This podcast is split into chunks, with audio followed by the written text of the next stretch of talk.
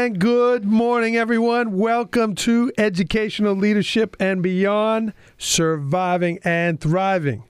My name is Andrew Marotta. It is show number 30, and we are one day away from New Year's Eve 2017, going to be 2018 soon. Super pumped about that, and super pumped about today's guest. I have on my best friend from my whole childhood. I've known him since I'm five years old, Dr. Francis Sellis. Uh, Dr. Sellis is a cardiologist in Corvallis, Oregon. He hasn't always been out in Oregon. He was uh, my right hand man for our 20 years of growing up together in Staten Island, New York. Long time. Uh, so Dr. Sellis will be up in the uh, the next segment. Again, he's in studio here with us on education, leadership, and beyond. Excited to get started uh, this morning. I do want to give a shout out to Christine San Martino. She's a listener in Middletown, New York, and reached out to the program. She tunes in every Saturday. She's got her coffee. So, Christine, I appreciate you listening, and uh, you know, keep on it. That being said, let's get started. You can contact the program, Andrew at neversinkmediagroup.com via email or on Twitter at Andrew Marotta 21 uh, and on my website, andrewmarotta.com. So, as I said, I have my best friend on the show. He is a cardiologist now, Dr. Francis Sellis, and uh, I have two points for my opening concept. Number one are some lessons I've learned over my time with my good friend Francis. Uh, he's my best friend. We've had a lot of ups and downs together, and I just jotted down some uh, lessons I've learned from my from my buddy. So, number one, again, here on the uh, day before New Year's Eve, be a loyal friend. Francis has been so loyal to me, so good to me over the years. 37 years, uh, you know, and, and if you could say you have a, a friend like that that you know your whole lifetime, you are blessed. So, number one, be a loyal friend. Number two, invest in your family. Francis has always been family orientated with his uh, siblings, um, Mylan and Jeffrey in Staten Island, and uh, you know his parents so close to uh, Goodfredo and Ellen Sellis. His parents just good people. Um, so invest in your family. Now he's got a family of his own. His wife Maylene uh, and his children Ingrid and Baker, and, and always involved with activities with them. Um, so that's point number two. Invest in your family. Number three, take risks. Francis, uh, over his lifetime, has had some calculated risks that have paid off. He traveled up from Staten Island, New York, to Bronx High School, uh, the Bronx High School of Science. Uh, you know, an hour and change, an hour and a half, almost two hours commute to go up to that high school. I have a hard time getting kids to school that live down the block. And he uh, traveled from Staten Island to the Bronx on public transportation every day moving out to Corvallis, Oregon, almost eight years ago. Uh, again, some might consider a risk, uh, but it was a family decision, and uh, we believe a, a, good decision. Even when we were younger, Francis was always the first one to maybe ask a girl to dance, or uh, you know, just a little more confident than me out there on the soccer field uh, and with the ladies. Um, you know, over time. Number four, if you want something in life, you have to work at it. Francis spent many, many years in medical school. He always was working at his uh, favorite hobby, playing soccer, and really his schooling. He was always an excellent student, putting a lot of time in. Uh, but just that commitment to go to that high school that him and his family thought was the best, and uh, that time he put in there, not only in the travel, but in his studies. So if you want something in life, you have to work at it. And number five, be nostalgic. Francis, uh, again, when he travels back to the East Coast, again, nice enough to come up and see us here in Orange County, New York, and uh, Milford, Pennsylvania area. But I know he will hit his favorite pizzerias in Staten Island, uh, his family home, and uh, kind of relive some of the memories from his childhood, bringing his children there. And uh, Francis remembers the past fondly and uh, you know thinks about those times and shares that again with his family. So those are some lessons that I learned from my my good friend, and I'm so excited that he's on the program today. Um, but the second concept I wanted to talk about uh, with with Francis, and, and we're going to get into this on the air a little bit in our next segment, is about him being a doctor. And we've all had some doctors that have made a positive impact on our life and made us feel really special and we connected with. And then maybe we have had doctors that didn't have the best bedside manner or the best uh, interactions with their patients. Malcolm Gladwell writes about this in the book Blink. And uh, Gladwell is a best selling author, uh, and he writes about the concept of why some doctors get sued and why others don't. And someone might think that doesn't know this, or, you know, someone might think, well, the people that make the mistakes are the ones who get sued. And Gladwell writes uh, in one of the opening chapters called The Theory of Thin Slices, Gladwell writes that it really has nothing to do with the amount of mistakes. It has to do with the doctor's relationship with his patients, how the doctor treats the patients. Gladwell writes in the book about a study where a researcher, Wendy Levinson, recorded the time in the office that the doctor spent with the patient. So after uh, going through this research and after uh, studying this, Gladwell writes about several points about why some doctors get sued and why others don't. Again, in that key concept, it doesn't have to do with the amount of mistakes that the doctor makes. It has to do with the doctor's uh, relationship with the patient. And that starts with number one, the amount of time the doctor spent with the patient. Levinson found in her research that the doctors who got sued less spent about 18.3 minutes with the patient, while the doctors got sued more spent uh, 15 or less minutes. A second thing they learned about these interactions in the doctor's office the doctor who talked less and listened more was more or less likely to be sued. Again, the doctor that talked less and listened more. Third, when the doctor was uh, an active listener, they would make comments like, I understand, or tell me more about this symptom, or tell me why you think you're feeling this way. And the doctor would be an active listener. These were, again, key concepts to why some doctors got sued and others didn't. The ones that were more active listeners were less likely to get sued. The last thing they the, the researcher even went further. They did some audio on the voices and they did some tone recognition. The doctor that talked in a uh, a tone that was dominant over the patient was more likely to be sued. So they checked on the tone of the doctor. And we learned uh, again when we were kids, right? It's not what you say, it's how you say it.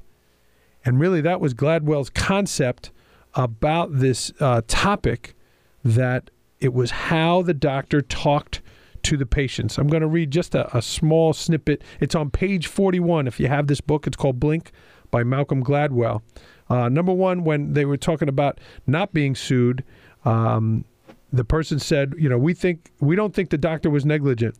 It was your primary care doctor who is at fault." And the client would say, "I don't care what she did. I love her, and I'm not suing her." That was a positive effect. And, and then here's a negative one. This is a client talking to a lawyer about a, a fault. In our first meeting, she told me she hated the doctor because she never took the time to talk to her about her other symptoms. She never looked at me as the whole person, the patient said. When the patient had a bad medical result, the doctor has to take time to explain what happened and to answer the patient's questions, to treat them like a human being. The doctors who don't do this are the ones who get sued. It isn't necessary then to know how a surgeon operates in order uh, to know the likelihood of being sued. What you need to understand is the relationship between the doctor and his patients. So I wanted to share that concept with you. Again, that was from the book Blink by Malcolm Gladwell. Because in studio, coming up in the next segment, I have my best friend. I've known him for almost 40 years, Dr. Francis Sellis, and I know Francis uh, inside and out. I might say to his wife, I might know him better than you. We'll see. We'll have to fight that out. Um, but Francis has a terrific bedside manner. He is a gentleman. He's got a warm smile. And, uh, you know, I hope he never uh, does get sued in his time as being a doctor. But I know he has developed relationships with his patients. Uh, I know he treats them with respect and uh, in a warm, uh, respectful, and gentle manner. So he's coming up next on Education, Leadership, and Beyond Surviving and Thriving. We'll be right back with today's guest, my good friend, Dr. Francis Sellis. Welcome back to the program, everyone. This is Education, Leadership, and Beyond Surviving and Thriving. It's a New Year's show. Excited uh, on as we're getting ready for New Year's Eve here. Uh, tomorrow, just a day away. But more excited right now to welcome in today's guest my best friend I grew up with my whole life, uh, and he's all grown up now. He is a cardiologist, uh, and he's currently practicing and living in Corvallis, Oregon.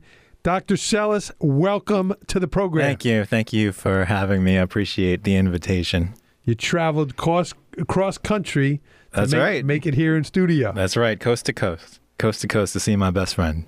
Doc, uh, again, I'm so proud of you uh, that I could call you a, a doctor. And uh, let's get right into it, Doc.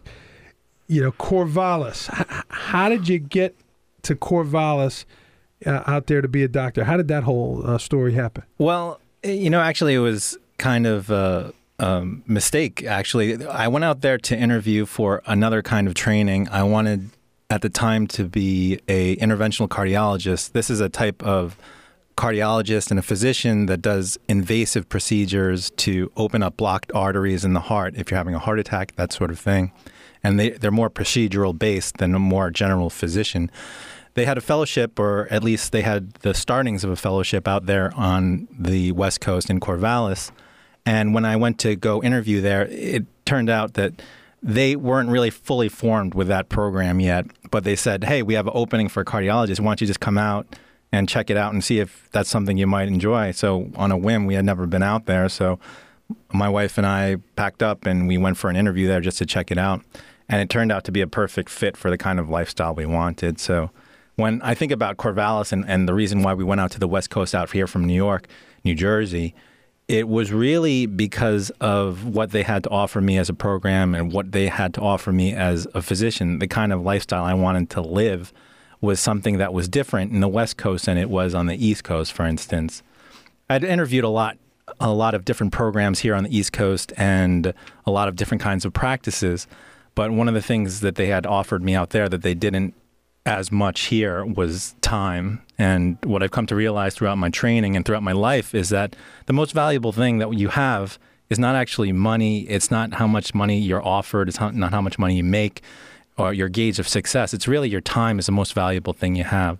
And if you're able to to do something where they're off, able to offer you a little bit more time with the things that you want to do, whether it be your family or a hobby, then that's that was very important to me at the time. It's the reason why we went out there in the first place and you grew up watching your parents uh, hustle, both being doctors. Oh yeah, serving the, the community and, and their hospitals, and always coming and going, and, and that had an impact on you. Yeah, it really did. I, you know, as immigrants, they they came here from the Philippines right out of medical school, started their training right in, uh, in the New York City area, and uh, became full time physicians in Brooklyn and Staten Island and uh, they had to work hard. You know, they had to stay up late. They came home late. They left early. They took call.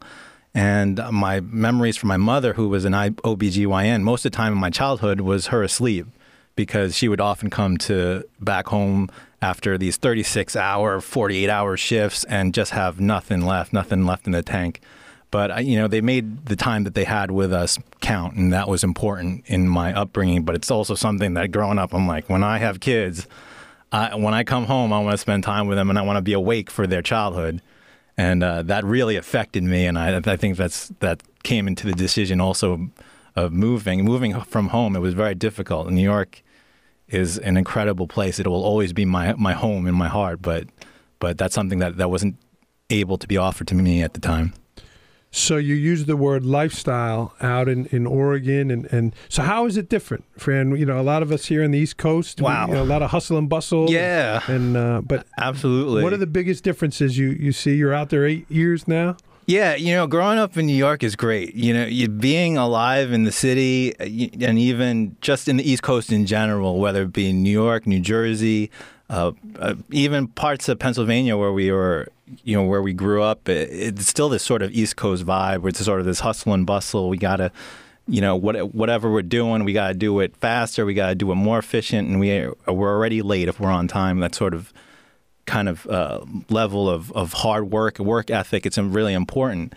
Uh, but I think in the West Coast, they, they still have and they still value sort of this work life balance a little bit more than they do in, in New York. So the vibe is very different on the West Coast. The vibe is just more like very chill, uh, very like a slower pace of life. It's good and it's bad. There's some things that I can't stand. They drive terribly slow all over the West Coast, except in LA. They can when they can drive drive they drive fast, but when they when they don't, uh, like in Oregon, they they drive way too slow. That's that's the only thing. Can't can't take that. that that got Gavin's attention. Yeah. We have that problem on the East Coast as well. I guess you do. I mean, no. The other thing is uh, road etiquette, right? I mean, I don't know. You you grow up on the East Coast. You're like, all right, the, the fast lane is for the fast people, the slow lane is for the slow people, and, and the middle lane is for somewhere in between. And I don't know why, but in Oregon, they feel a need to to police everyone in the fast lane, and we're going at the speed limit in the fast lane, but. But uh, that that's the only that's one of the few things that I, that I don't like about the West Coast and then the East Coast. There's other things that don't drive in the East Coast. It drives you crazy too. You know, it's just like way way too fast sometimes. But what are you gonna do? now, Fran, uh, talking a little uh, medical here. You know, Gavin not wanted to ask a question.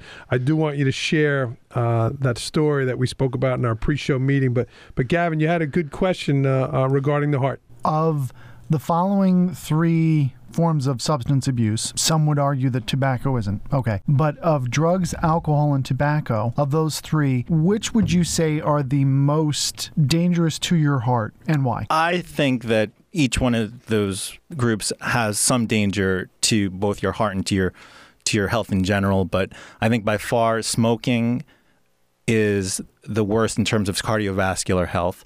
And so when someone comes to us, if you had to rank what kind of order would you would you stop or cease things to improve your health? It has to be smoking. You know, decreasing the amount of smoking decreases significantly your risk of cardiovascular and overall uh, cardiovascular disease and overall disease. And so, the first thing that someone comes that I say to who comes to my office who's still smoking is you got to quit smoking before you do anything else before you lose weight, before you, you know, all of these things are important. Control your blood pressure, control your sugars. If you have high sugars or and or diabetes, is to stop smoking because that will reduce your heart disease risk almost immediately. So, Fran, how do you how do you do that? You heard the opening segment where we talked about your bedside manner you know, let's say you have a, right. a stubborn Italian from New York that comes in there, hey, you ain't gonna tell me, how, you know. Yeah. How do you? No, I actually love that. I love when patients from the East Coast. That's that's another thing. I like. I love. There are a lot of explants on the West Coast. Uh, these New Yorkers like, hey, how you doing? And I love. I had always imagined that I could take care of those patients, the the people that we grew up with. But uh, yeah, you know the bedside manner is important. Establishing relationships, meeting people halfway, is so important. And it's so so interesting that you brought up Blink and Malcolm Gladwell's book because in this time right now uh, that there's so many things at odds with spending more time and listening to your patient you know it's so important to establish relationships with patients and yet there are these other forces that are pulling physicians and administrators and and nurses in different directions to be more efficient and to see more patients and to to do it so more efficiently that I feel like a lot of times you're stuck with looking at a computer more than you're looking at the patient or typing away rather than really listening to the patient. And it's a difficult thing because we're we're different forces are pulling us in different directions. We want to take care of patients yet we want to be more efficient. We don't we want to provide quality care yet we don't want the hospital to fold because we haven't seen enough patients or or delivered care to enough people.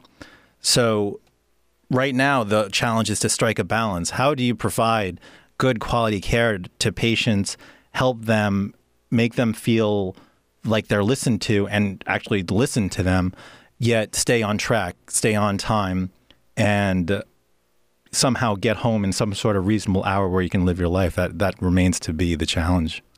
And Fran, I know you go for a lot of professional development, and you you're always training, you're always learning new techniques. But is that something that your hospital or your medical group talks to you about about you know your bedside manner and the way you treat the patients? Is that something they stress to you? You know, it's a funny thing. Uh, you know, out of all of our our measures that the the hospital cares about, it's like two separate things. We get these surveys, which I think are super important, and it's really great to get this feedback from patients about do you feel like your doctor was on time? Do you feel like you were listened to? Do you feel like all your questions were answered? And it's great to get that kind of feedback, but it's also very different from the the feedback we get from our hospital administrators who who are more concerned with kind of keeping the lights on and making sure that that although patient care is first and it has to be delivered in an efficient manner, that we're able to remain afloat, maintain some semblance of of keeping the lights on because a lot of a lot of hospitals, if you just solely rely on that and really stick to your guns and, and, and force, like I have to spend this amount of time with these patients and provide this level of care, it, it's difficult because the reimbursements are getting lower. Medicare and healthcare is going crazy. So we have to figure out some way to, to cut costs and still deliver care without without compromising people's personal health, yet keeping the business model afloat so that you can actually keep the lights on. It's difficult. Fran, we, we mentioned your father uh, earlier, and you know, unfortunately, in, in you know 06, you lost your dad to a, a, a head-on car collision, a terrible, right? Yeah, you know, and your dad, Goodfredo Celis, Coach Celis, was always so good dad. to me. So many stories. Uh, your father, all the Mets games, uh, the McDonald's one of the things I remember, and you know I don't remember a lot with that concussion, but you, your dad used to schedule whether it was only one an hour or one every half hour, and his secretary and even your mom, I think, were like, "Yo, you got to schedule some more people." you, you know, and but your dad valued that time with the patient. Am I right? Right, right. Yeah, you know, it's it's it's something that was very important to him to make sure that each patient had the the amount of time that he felt necessary for them to tell their own story, to provide a good level of care. He did that for 30 years, did a great job with it, and it, it, it, he he was able to practice in a time where he called his own shots. He was his own boss. He was a private practitioner. He was a neurologist. he was able to see as many or as few patients as he, as he wanted. And I think that that's something although that the private practice model is something that is becoming more and more difficult to practice was that was a, one of the great things about private practice. It's like you have to call the shots. If you want to spend an hour with the patient spend an hour with the patient. And keeping the lights on is something le- that was sort of less of a, a concern. If you're not an employee of a hospital system then then making money or, or, or reimbursement that all took care of itself because you know you you wanted to practice a certain way and you're happy with what reimbursement you get. Doctor, great answer. We do have to take a break here. Uh, and I do, when we come back, I want to ask you some more questions about your dad uh, and some of the lessons you learned from your dad. So we'll be right back on Education, Leadership, and Beyond Surviving and Thriving with today's guest. Dr. Francis Celis. Welcome back, everyone. This is Education, Leadership, and Beyond Surviving and Thriving. My name is Andrew Marotta, host of the show, and we're going to get right back to today's guest, Dr. Francis Celis. Dr. Celis is my childhood friend, uh, and we've grown up together. And even though we're on opposite sides of the United States, uh, we are still uh, very close. And I appreciate you making the time to be here in studio. Doc, we ended uh, talking about your dad, uh, and unfortunately, you know, you tragically lost your father uh, in a car accident. You know, what were some other lessons besides that time of, uh, you know, making time for the patients and, and really valuing their time? What were some other lessons you learned from your father? Well, oh man, to to nail it down to one or two things is very difficult. He taught me everything I know. But one thing you probably remember about the guy is no matter what the situation is and how serious it is, don't forget to laugh I think that life is short and you have to enjoy it. And as far as happiness is concerned, we get into this rut where we're like, well, if I go to school a few more years, then I'll be happy. Or if I get this job, then I'll be happy. Or if I get this promotion, then I'll be happy. But no, it has to be right now. If your mind is functional enough to understand what happiness is and contentment, then you should be happy. There, there's happiness right now for everyone. And so, no matter what situation you find yourself in, as hard as it may be, and it can be very hard, obviously, right now, if you your mind is functioning, you should be happy right now, and that's that's probably the most important lesson that he taught me. I remember we'd always joke that if I ever did stand up comedy, I was offering your dad a front ticket Yeah. the first row. He will laugh at anything. He- He'll think the the most um, mundane things are funny. So But uh, we had so many good times. For all those Mets fans that are listening out there, Oh yeah. the Sellis family uh, had season tickets, and man, we used to drive from Staten Island, sit on that BQE, and we went sat on that BQE longer than we were at the game, man. so many uh, games. Eighty six Mets.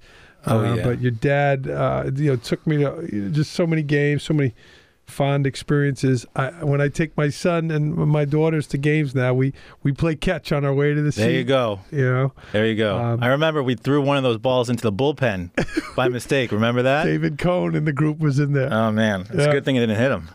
But Fran, you you traveled cross country two years ago when the Mets were in the World Series, right. and and took your brother to a game. You know, and that was a, a, a real important thing to you. You know, what what made you do that? Well, you know, because my dad, he took us all those games. I, you know, I, I don't know in a way they're playing if they'll ever get in the World Series again. So uh, when when they hit the World Series that that one time, it's like, oh, we, we got to go see this. Not to mention one of the players, Conforto, he was a Oregon State University player, so we had to see him, and we have to shout out to the Beavers. That's the town I live in now. So it was great. It was great to take my brother. I felt my like my dad was right there watching that game. Uh, it was great. and uh, the opening concept, you know, writing those lessons I learned from you about investing in your family and, and you know being nostalgic. Those memories, even today, I, I, when I when I put the Mets on, I, I think of that. You know, Yeah, absolutely. he, he would an- anybody who walked by the hot dog, the popcorn.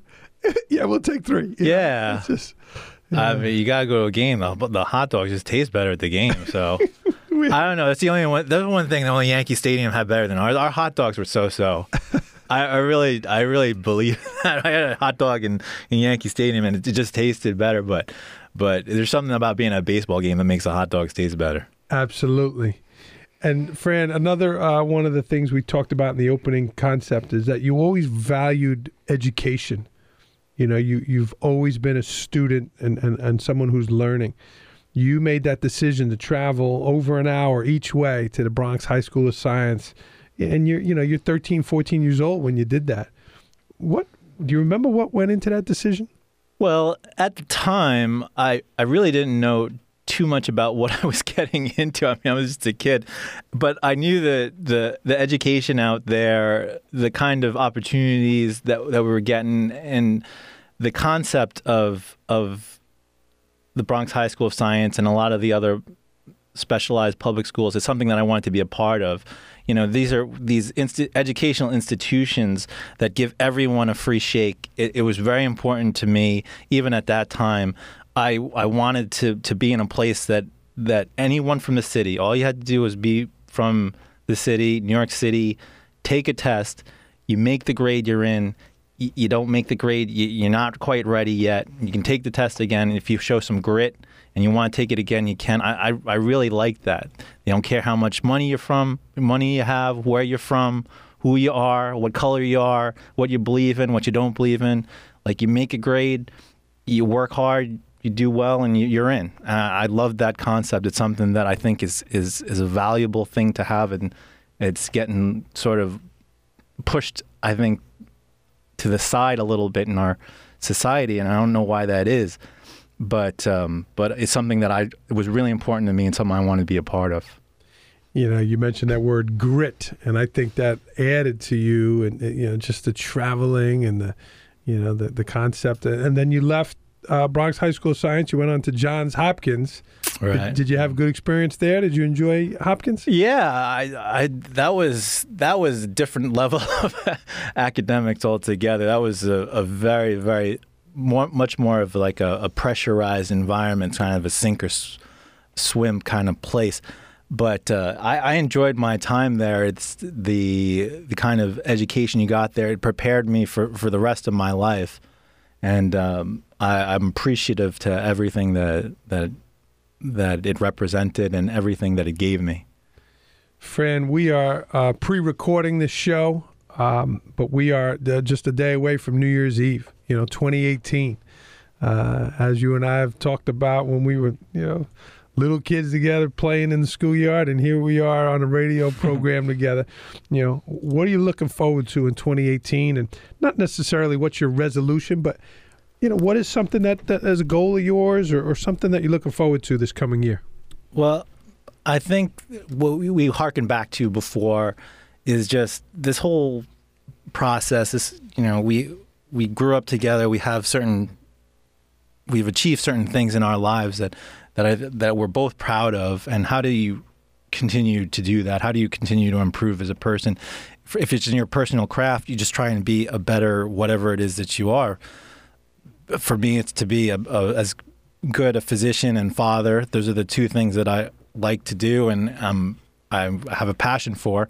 And how do I work on doing that? How do you always improve? There, there's no, you know, this this whole thing is this whole idea of life. I think is something that you always want to improve, get better, no matter what it is, and and keep on progressing. So for this next year, how do I do that? How do I become a better doctor? How do I be a better listener? How do I learn a little bit more? How do I spend more time with my kids? How do I improve um, their progress and their growth as well, both just mental and physical? Just how do I make things better for them? And uh, that's what I want to focus on next year. So, how do you do that, Fran? Specifically, are you a reader? Do you listen to podcasts? Uh, do you go to professional developments? You know, this show is called Education, Leadership, and Beyond, and that is uh, one of the facets of leadership. I believe is is a continual uh, improvement. So, right. how do you physically do that? Well, one of the things I like to do, you mentioned like medical education. It's something that you attend conferences, you get better, you talk to people when I chose when I choose kind of what I want to do with my year and how I want to split up the time that I have, I, I like to combine things together. If I'm going to a conference and I want to learn something new about my, my craft, I want to have balance and, and and invite my family to come with me so that for part of the day I can I can learn a little bit something more about cardiology but for the rest of the day I want to spend it with my family and enjoy a, like a new place with them. So how do you combine? How do you use your time effectively? How do you combine the things that you want to achieve professionally with what you want to achieve personally? And I think that that's something that that is important to to try and do and you've shared those pictures of, of all over the country you've been, and you text yeah, I've been lucky in know, Hawaii. Yeah, I'm in a conference in Hawaii. Like, oh, look at this. Like, well, sometimes you know, sometimes you want to improve one more than the other. Right. if you go to Hawaii, maybe you want to spend more time with your family. Then you want to pick up a few things about cardiology, right? It's a great concept, though, Fran, and it, it really, you know, it is a that life work balance, uh, which leads right into my next question. This is a challenging question. We've had several guests, uh, some high power people. They've taken passes at this next question. So, um, you mentioned your job and your family. You mentioned your cardiology and being a great father and husband. You know, but besides your job and your family, what is something that you are most proud of? Besides my job and my family, what am I most proud of? Hmm. We asked that question in interviews, and uh, yeah.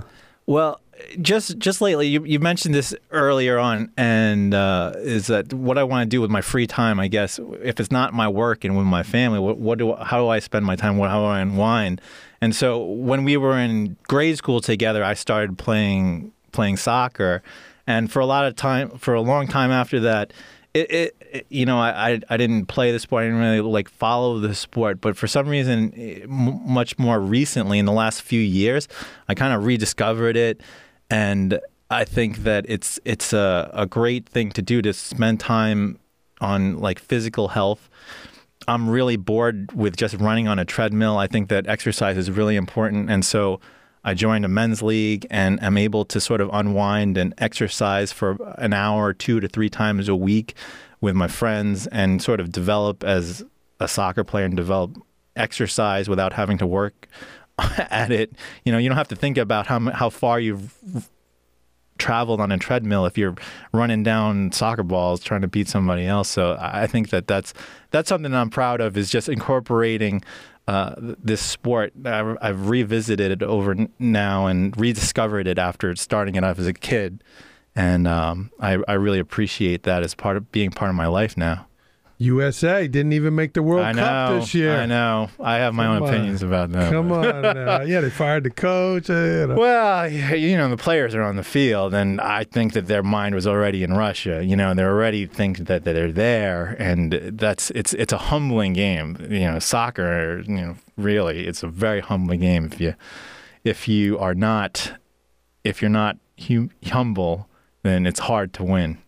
I know your son, uh, my godson Baker, is a big time player Sure. uh, as well. Fran, we are up against uh, the rapid fire portion of the program. right, let's do this. and uh, people get excited about it. So these are rapid fire answers, uh, quick, whatever comes to your mind. okay. Are you I- ready? I'm not ready, but let's do this. Is this more stressful than a heart surgery? uh, you know. Probably. You know, I mean, there's a lot of pressure here. You know, we got uh, we got uh, um, ah, I got- we got Christine San Martino listening today. She wants to hear All right, here we go. questions. Here we go. Best thing about living in Oregon. the vibe, the vibe, the people. The best thing about the West Coast. Also the laid also the laid back lifestyle i'd say Favorite Met of all time. oh gary carter The kid the kid the kid died of cancer. yeah you know Yeah, sad yeah, fast. yeah, Yeah. Favorite Filipino tradition. hmm uh this, this cultural dance called tinikling yeah Mm-hmm. Pizza or Filipino food? pizza Ooh, definitely pizza The family's gonna be upset. Reason why you and I have stayed friends for over thirty-seven years. um i don't know it's just i don't love man Feel the love, bro. feel it Besides the heart, which body part are you most intrigued with? This is a, a, PG show here. Don't be, uh, you know, don't be.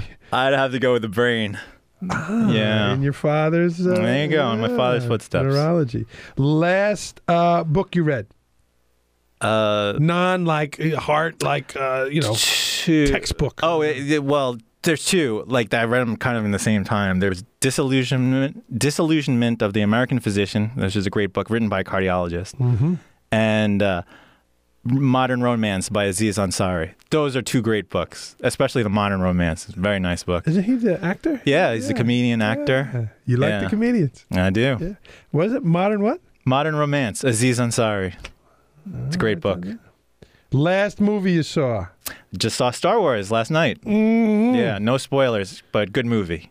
Ten Good is the best. One's the worst. What do you give it? Um, nine. Whoa. Yeah, it's not a ten, but it's I. You know, for Star Wars man, it's definitely a nine. May the force be with you, my friend. Favorite thing about me that you like to make fun of? Oh man, there's so many. Which one should I pick? I don't know. Ah, You've been a part of a lot of them. Yeah. I don't know. Yeah, I I know when you got that concussion. I you fell off of a fence in front of your aunt Ginny's house. I don't remember No. Aunt Miriam's house. I don't remember that. Yeah, yeah, I remember that. Yeah, I you fell off a chain link fence. I think your dad helped me out. I think I Yeah. got some free uh, neurology. yeah, visits. there you go. yeah, yeah. All right, Doc, we are up against a commercial break. Uh, he's doing a great job today. This is Dr. Francis Sellis here on Education, Leadership, and Beyond. Surviving and thriving. Welcome back to the program, everyone. Education, leadership, and beyond. Surviving and thriving. My name is Andrew Marotta, and it's show number 30 with my good friend, Dr. Francis Sellis.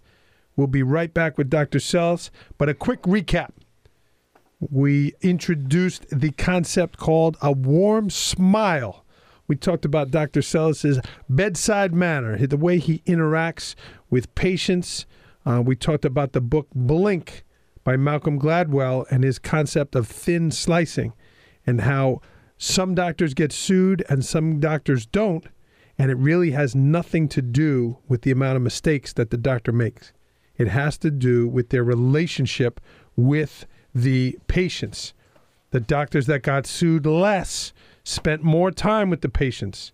They talked less to the patients and listened more. And they were an active listener. They made comments like, I understand, and tell me more about that. And lastly, they didn't talk down to the patients. They were on the same level and made the patients feel comfortable. I also talked about Francis and some of the lessons that I've learned from Francis over the years. Being a loyal friend, investing time with your family, taking risks. If you want something in life, you have to work at it and being nostalgic. Francis loves to uh, remember the, the fond things of our childhood and, and uh, growing up in Staten Island, New York. He's gone on pizza tours around the, the, the, neighborhood. We're going again. That's right. That's right. I might have to join you this yeah, time. Yeah, definitely. So let's br- welcome Dr. Sellis back in. Doc, this is a write in portion of the show. You can contact the program on Twitter at Andrew Marotta21. You can email in andrew at neversinkmediagroup.com or you could contact me through my website, andrewmarotta.com. So, Doc, we have two questions uh, for you today. Number one, uh, what would you give a high schooler or an eighth grader uh, who might be thinking they want to go to medical school? You knew uh, as a youngster that, that you wanted to go in the medical field and you made that decision to go to Bronx High School of Science. But uh, for a high schooler or, again, a seventh and eighth grader who might be thinking about medical school, what advice would you give them?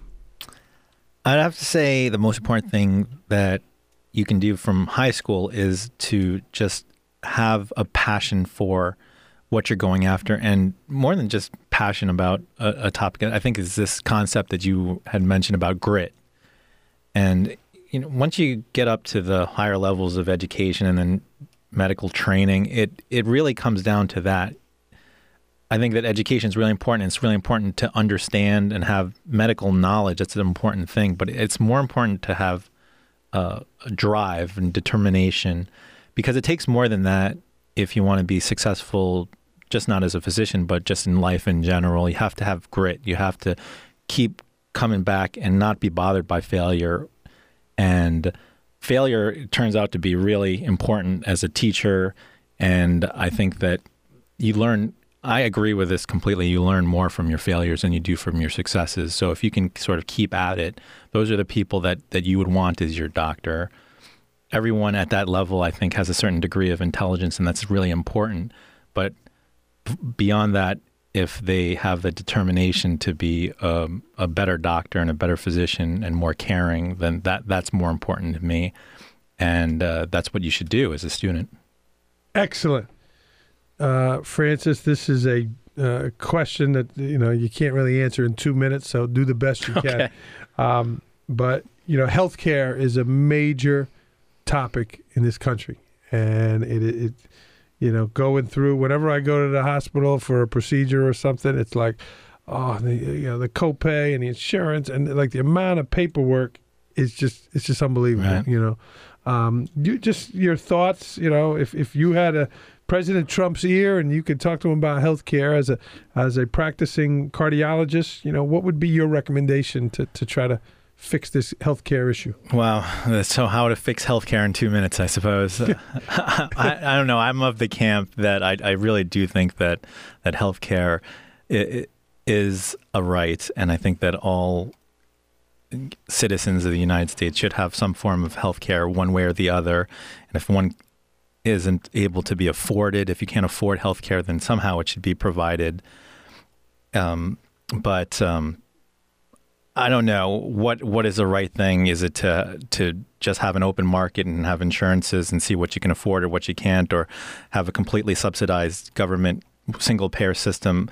I don't really have the answer to that. I think it's probably some mixture of both, where people who are are more uh, who have less resources, less financial resources, can be afforded some form of of insurance, and um, while people who can afford it or have uh, a well structured um, insurance program from their job can can have that too or enjoy that too and add on if they as they feel necessary.